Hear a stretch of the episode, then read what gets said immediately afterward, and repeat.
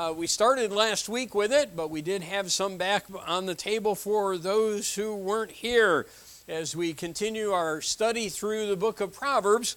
A little bit different look, though. The first nine chapters, uh, we kind of did a, um, a verse by verse. We walked on through each chapter because the first nine chapters are not really Proverbs. Uh, they are just wise truths that we learn, but they're not um, short, if you would, pithy maxims uh, expressing truth uh, like we have found now as we started in chapter 10 of the book of Proverbs. Once we got to chapter 10, we've done a different study. The study has been more of subject matter because, um, quite honestly, I, I, I, have seen, I know of some people that have done uh, studying Proverbs and gone verse by verse, but it seems like you would just be repeating some of the same stuff over and over and over again at various places. And, uh, and really seems like the, the best way to approach Proverbs is to deal with the ones dealing with the same subject. So we're dealing with right now the peril of pride, the honor of humility. That's how the outline is supposed to be titled. I even left words off there. That's bad, isn't it? When the preacher even leaves words off of that. So, uh, but we want to look at that subject today. In fact, Roman number two in your outline, because we're looking first, and part one is the section uh, section dealing with pride is we're looking at and we're going to deal with the peril of pride. So we actually are getting into the same word, all right? The peril of pride. Uh, Solomon speaks forcefully and strongly about the subject of pride. And we're going to kind of walk through the Proverbs now and see what dangers there are in this vice. Uh, and uh, chapter 11, I had you turn there because it's been kind of our, it was our theme verse, if you would. I don't know if you have a theme verse for pride. That's not good, is it? Uh, but uh, it's the verse we started out with to introduce the subject. Verse 2 says, When pride cometh, then cometh shame, but with the lowly is wisdom. Now, we'll come back to that in a few moments. Uh, but we're going to uh, look at and we're going to kind of walk through Proverbs and see some of the perils of pride in those uh, some, what, we said 25 verses or so that we're going to look at. Uh, in Proverbs chapter 6, verse 17 is the first one. As we will learn then what uh, we need to know about pride. Does anyone remember? I said with the definition of the term. Sometimes just giving a definition uh, helps us to get a grasp, grasp the picture of what pride or what anything might happen to be uh, to give us a better understanding. And we did that last week. We looked at a couple different verses, but we kind of gave you a picture of pride. So, do you remember what we shared in the picture of pride? What are some of the, the definitions that are given that gives us a, an understanding of what pride is? Okay, to be high, raised up, or elevated. And so uh, that proud look in fact, that's found in chapter 6, verse 17, what we'll look at in just a moment. A proud look, a lying tongue. Uh, this proud look is being high, to be raised up, to be elevated. So, anytime, pride is anytime someone elevates themselves. Anytime in their, either in mind or in action, they lift up themselves. Now, uh, it can be done, and it often is done in action. Someone might step on others. You know, sometimes they talk about going up the corporate ladder and they will step on people and they'll use people for that purposes. Oftentimes, that's pride, someone lifting up themselves, if you would, to get to a higher position. Uh, but it can be done in mind, so that someone might not have if you would, any, uh, they might not be, if you would, stepping on people. They might not be uh, lifting up themselves visibly before others, but you can do it in heart. And we talked about the importance of having a, a, a, a right heart. Uh, there is another word that uh, is translated, and uh, proud. Uh, it's also translated with this word itself as, as well. But do you remember this another one? To be arrogant. Yes, to be arrogant. Three times there's a word that means arrogant.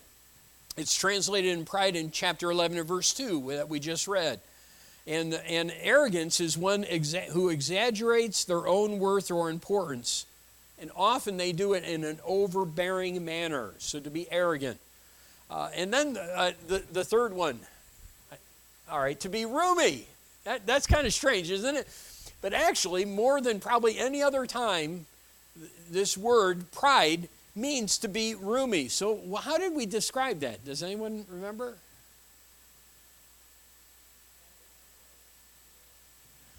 Okay, all right, but but how would we understand that in the terms of, of, pride? It actually means to be wide or large. Sometimes, in fact, often in the book of Proverbs, it's uh, talking about a, a couple different types: a proud heart, a roomy heart. All right, so so what does it mean then, and and why would we? I mean that that doesn't really help us much. Anyone anyone kind of you didn't boy I didn't do a good job explaining it yesterday last week. Okay, someone has, has plenty of room in their heart, but their room is for themselves. And I think that would be the best way to understand that word used in the book of Proverbs when it talks about pride. Roomy, I've got a lot of space in my heart, but it's only for myself. And as long as you're talking about me, we're good. You know, and as long as you're thinking about me, we're good. And as long as you do what's best for me, we're good. Okay, dear, just remember that. All right, and I just got myself in trouble. All right. Then we also brought out, and this isn't a definition, but we helped and we, we mentioned, and I know we're reviewing this, but I, I kind of wanted to get us back uh, thinking this way something outward or inward. Okay? Pride isn't something always that, I, I know we, we look at someone like, okay, come on, Donald Trump. And we know, man, that guy's proud. Uh, but, but the truth is, anyone, anyone can be. And, uh, and so some people are puffed up outwardly and you see it and you know it, but some people are puffed up in, inwardly. Um, you know, some people are proud and they, they, um, they get bent out of shape when someone doesn't recognize them. When someone doesn't maybe come up and say, oh, that was a beautiful special you sang. And they're hurt because no one noticed. No one said anything about what they did. No one noticed, no one praised their efforts and, and that person can be very well proud, proud. So both outwardly and inwardly, someone can be proud. Proud. All right. So the paro pride in in Scripture, God tells us the danger and the evil of this vice, and and let's begin by looking again at chapter six and verse seventeen, where we see the words "a proud look." All right. Now that doesn't tell us anything, but we have to kind of go back to the whole section, and verse sixteen tells us what God thinks about it. So so then, what is the peril of pride? What's the real danger in pride? Oh, come on. What, what is the danger? What is the evil of pride? Okay, is that God hates it. It's an abomination to him. You know, sometimes I have the opportunity, the blessed privilege of going shopping with my wife. Okay, you know I'm lying. so I have the blessed privilege of going shopping with my wife. Now, she may try something out and ask my opinion. Um, and I may say, I like it, looks good. Um, I, I might say, it looks okay if you like it. Um, but imagine if she came out, by the way, this doesn't happen because she just doesn't come out with those things. But uh, you know, she'll say, I didn't like it. So anyway, but if she came out and said, Oh, I hate that thing, makes me sick. Now, I got to tell you, at least knowing my wife, I don't think she would buy it. Now, she may love it. It's never happened. So it's never happened, so we won't know if that's ever in. But if I said that, uh, you know, she knows what I think about it. And if she knew what I thought about it, she wouldn't want that dress, that top. Uh? Okay, even if she loved it herself, because she knows what I think about it, and being one who's concerned about, about our marriage and our relationship together, she wouldn't want to do something that I would say I hate. Th- that makes sense, doesn't it? Say no. I don't know. It makes sense. Okay? God has made it clear that he absolutely detests, you can't use any stronger language in Scripture. He detests pride. My friends, we need to remember that.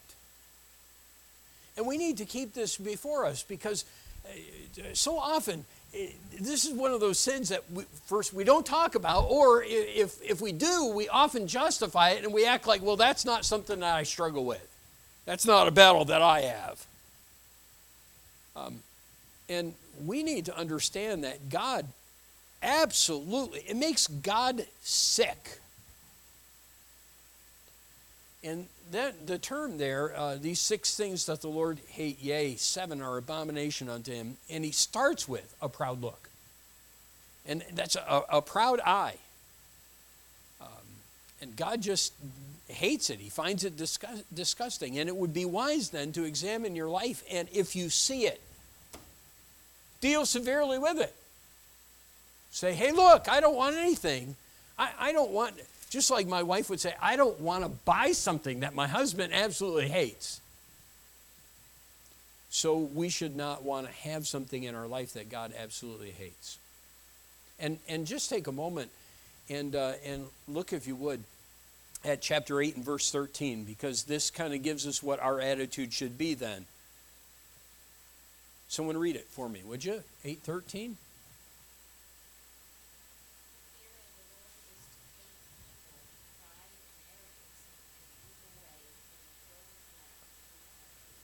So the attitude of the psalmist was okay, if this is how God feels about it, uh, not the psalmist, the Solomon. Solomon. Solomon, psalmist, close enough, right? No.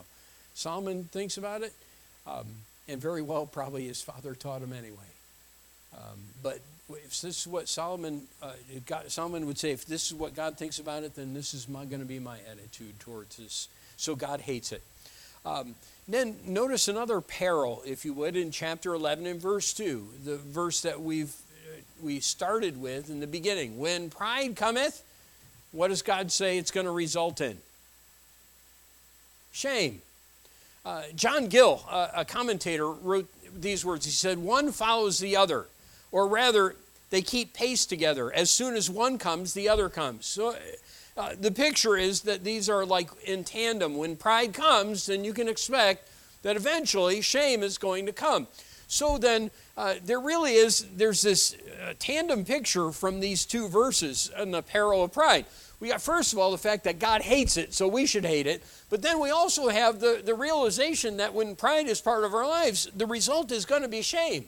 There's going to come embarrassment and shame in your life if you if you participate in this. So so I should hate it because God does. But if, if I can't even get that far, then I should hate it and I should despise it and I should not want it in my life because the end result is not going to be something I like. So it brings, it results in shame. When someone lifts up themselves in mind or in outward actions, it inevitably will lead to shame. Uh, maybe shame of heart because you don't receive praise or honor that you think you deserve or uh, shame uh, without as you're put down or looked upon. Great illustration of that. In fact, Jesus dealt with this subject often in the New Testament. We use the example, remember, of Jesus when he talked about prayer and he talked about the Pharisee who came to the temple and prayed, and then the, the publican who also prayed, and one was answered and the other wasn't. And the reason why is because one was a proud prayer. Look at me, I'm glad I'm not like other men. And then the publican was answered because in humility he came to God in prayer. And Jesus often used that kind of th- these pictures. You know, in, in chapter Luke chapter 14 and verse 10, he illustrated uh, through going to a wedding uh, the idea of how pride can bring shame. He said, when you go to a, a feast, when you go to a wedding, when you go to an important event, um, they had in that day, and this is hard for us to understand, they had different rooms, in different places that people would congregate. And it depended on your social standing where you would go. There, was, there were up, considered upper rooms. Important, important people would go to those rooms. And then there were other rooms where, well, the low life, okay? So all of us would be in, you know, this, this low room here, okay? You, you got that. So the low life is there, and there were different places. And Jesus said, when you go to a feast, when you go to a wedding, when you go to one of these events, choose the lower room. And then he said, you do that, you're going to have praise of men if the, the, the person in charge of this comes in and says, Go up to an upper room.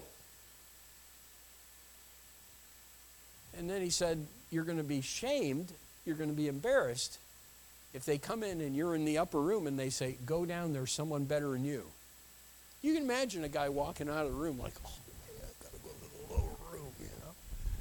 You just see him being really embarrassed, shamed, because he thought of himself more highly than he should have thought.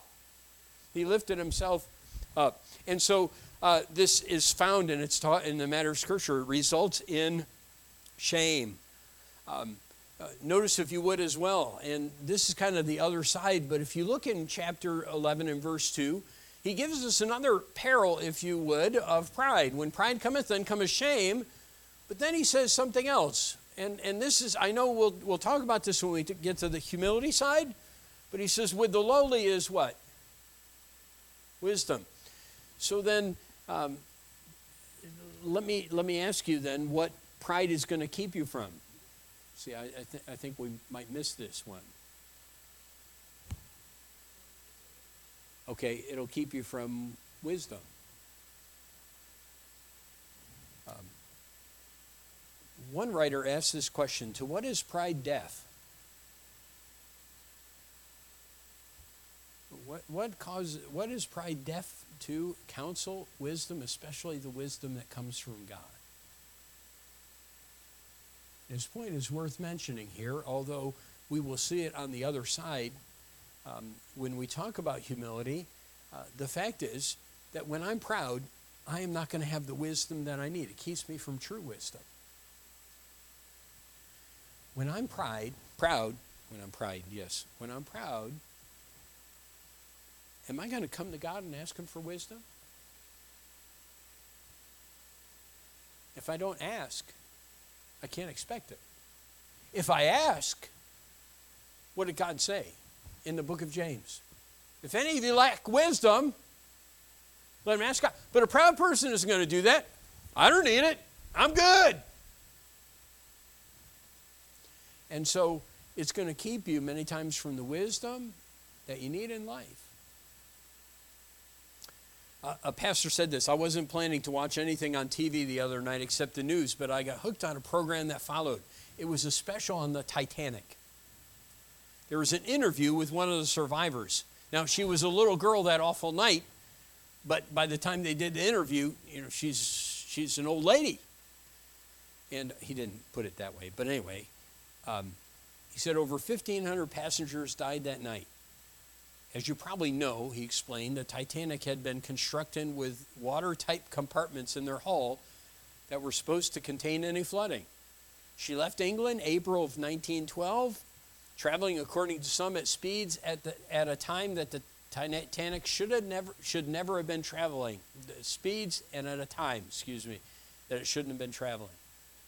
But the Titanic was unsinkable until it hit an iceberg. Actually, it only scraped the iceberg. Most passengers never even knew about it, but the scrape had left a deep hole in the hull below the waterline. No one knew how much danger they were in, but within a relatively short time, the unsinkable ship sunk. The man who designed it went, up, uh, went down with the ship.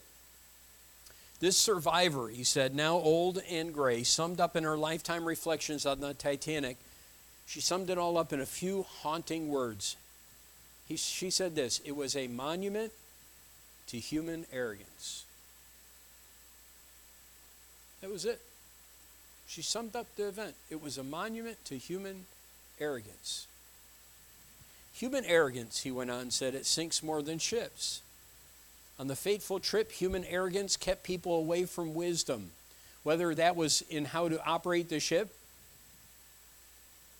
uh, pride that in some cases uh, what to do after it was clear the boat was sinking. Many of the, the crafts that were designed to uh, handle and, and, provide for people were not used properly. Um, human wisdom. And he ended by saying this So it is in life. Arrogance often closes the mind and keeps people from making right decisions, doing the right thing, and grasping truth. Look, look, people, we need to understand the, the peril of pride, the great danger, the great evil of it. Go, go, if you would, to chapter 13 and verse 10 as we continue our walk through. And we see another peril. Why don't I want to be involved in? Why don't I want pride in my life? It's the source of something. What is it the source of? Okay? Only by pride cometh contention.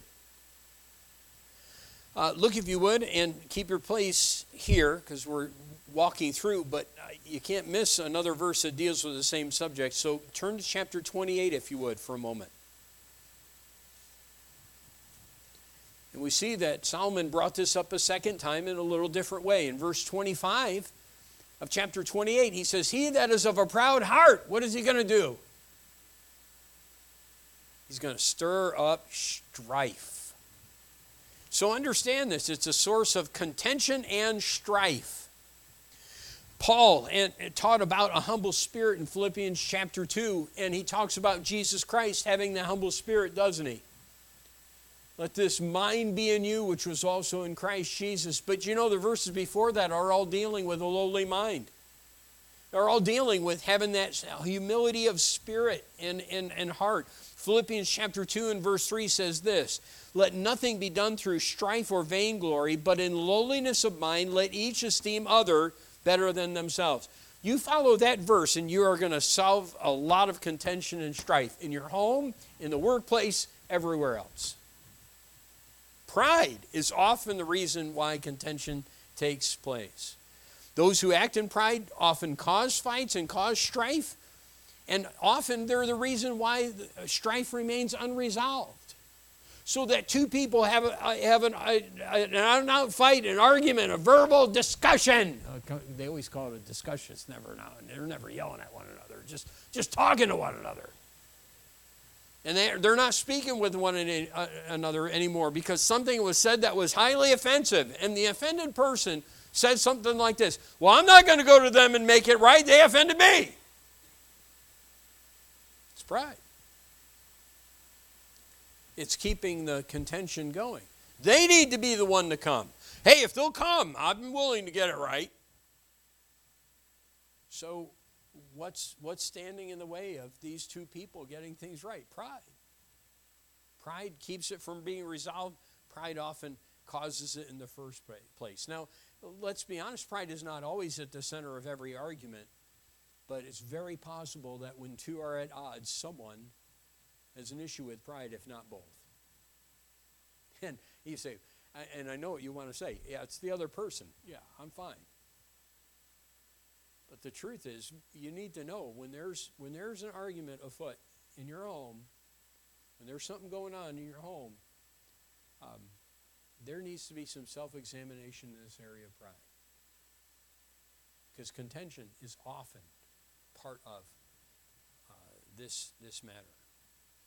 Joseph Benson said this about chapter 28, verse 25. He said, The one who is high minded, self conceited, insolent, or ambitious stirreth up strife, because he's constantly endeavoring to advance and please himself.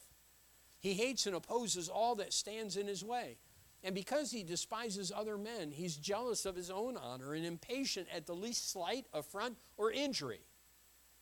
But he that putteth his trust in the Lord, the person who's mean and vile in his own eyes, and therefore trusts not in himself but in God only, making God's will and not his own, nor his passions, honor, or interest, the rule or end of his actions or pursuits. The one who's trusting God can therefore easily deny himself and yield to others, and those things prevent strife.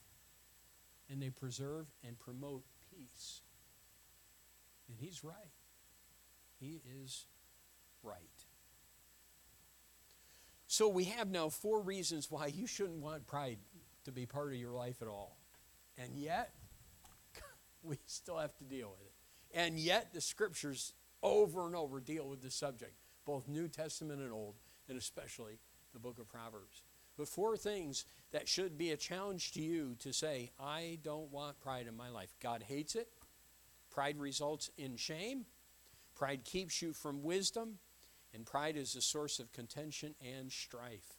And we're going to have opportunity to finish uh, this part of the list uh, uh, Roman numeral 2 the next time we meet, as God has much more to say about why you don't want pride to be part of your life. Not a subject you often hear, hear preached on, but it's a subject that needs to be preached on. And it's one that Solomon dealt with and talked about uh, quite a bit, and God does in the Word, because it's a problem that all humans have. I don't care who you are, pride is an issue you'll battle with. And God wants you to win the victory. Father, I pray that you'd help us to be people who deal with pride when it shows itself in our life, whether it's inwardly or whether it's, it's something where we want to elevate ourselves outwardly and, and lift up ourselves. I pray that you'd help us to understand how serious this, this sin is and how evil it is. And may we deal with it seriously in our life so that we might be well pleasing to the Lord and avoid, avoid these great perils and dangers that are talked about in the book of Proverbs. Well, thank you for it in Christ's name. Amen. Lord bless you as you deal with pride in your life. You're dismissed. You can help us with tables, gentlemen, that would be greatly appreciated.